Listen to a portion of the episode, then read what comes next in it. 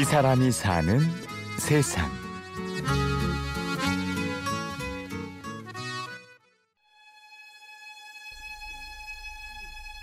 건물 주인께서 건물이 팔렸으니까 가게를 언제까지 비워라 이렇게 통보를 하셨어요.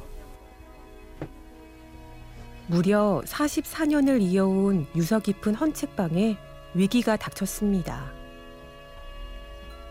이 많은 책을 가지고 끌고 가려고 알아보니까 마땅하게 갈 장소도 마땅치가 않고 그것 때문에 고민도 많이 하고 잠도 못 자고 그랬죠.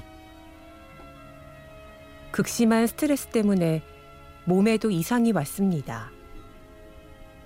가게 비워라. 그 스트레스도 또 한몫을 한 거죠. 그래서 머리가 아파서 그래서 뇌 검사도 많이 하고 어지러워가지고 어디 부딪혔는데 지주막 하열이 돼가지고 몸과 마음이 모두 약해졌고 암울한 날들이 이어졌습니다.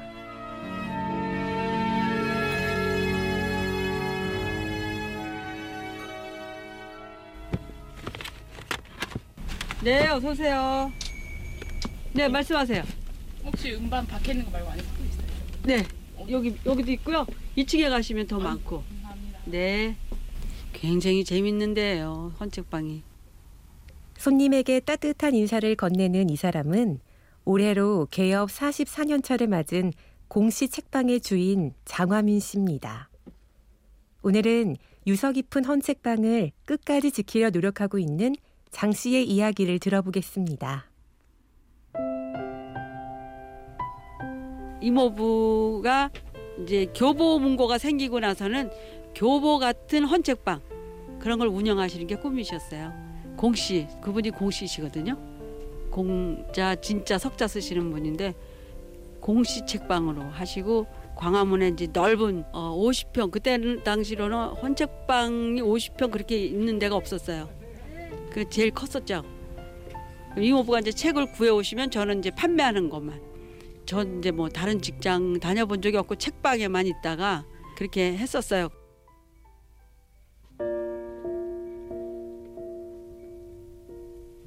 갑작스레 불어온 재개발 열풍에 이모부의 꿈도 사그라졌습니다. 지금들 거기 광화문에 다 높은 빌딩만 있잖아요. 그 당시 이제 그 빌딩들이 들어서느냐고 다 비워줘야 했어요. 그 재개발에 밀려서. 그래서 그때 실패하셨고 그리고 이제 매일 그것 때문에 고민을 많이 하신 거죠. 집에는 며칠에 한 번씩 들어가시고 거기 책방에서 간이 침대 갖다 놓고 주무시고 그러셨는데 그러다가 한여름에 문화촌에서 책 사갖고 오시다가 버스에서 심장마비로 돌아가시게 된 거죠. 이모부의 갑작스러운 죽음. 화민 씨는 가게를 신촌으로 옮겨 이모부의 뜻을 이어나갔습니다. 근데 이모부가 돌아가시고 책방이 없어질 위기에 놓여서 제가 91년도에 그분 가족들한테 물려받고 그때부터 시작을 한 거죠 신촌에서 그래서 역 지금까지 온 겁니다 제 생활이고 제 삶이죠 책방은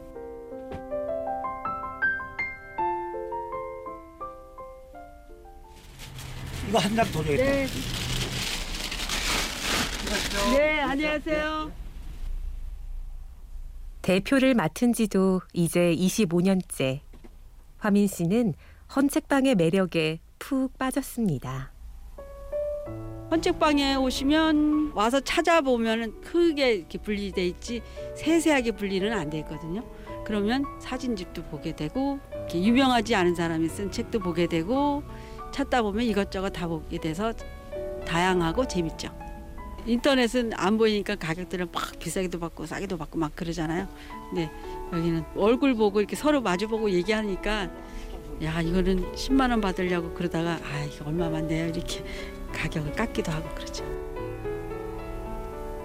책방이 사라질 위기에도 따뜻한 손길을 내밀어주는 사람들이 있어 든든합니다. 사라질 위기에 있다고 하니까 어, 그럼 어떻게 하냐고 와서 걱정해 주시는 분도 있고 그런 분들이 많아 많으세요. 어, 어떻게 하면 이 책방을 지킬까 하고 와서 일요일 4시에 반상회를 합니다.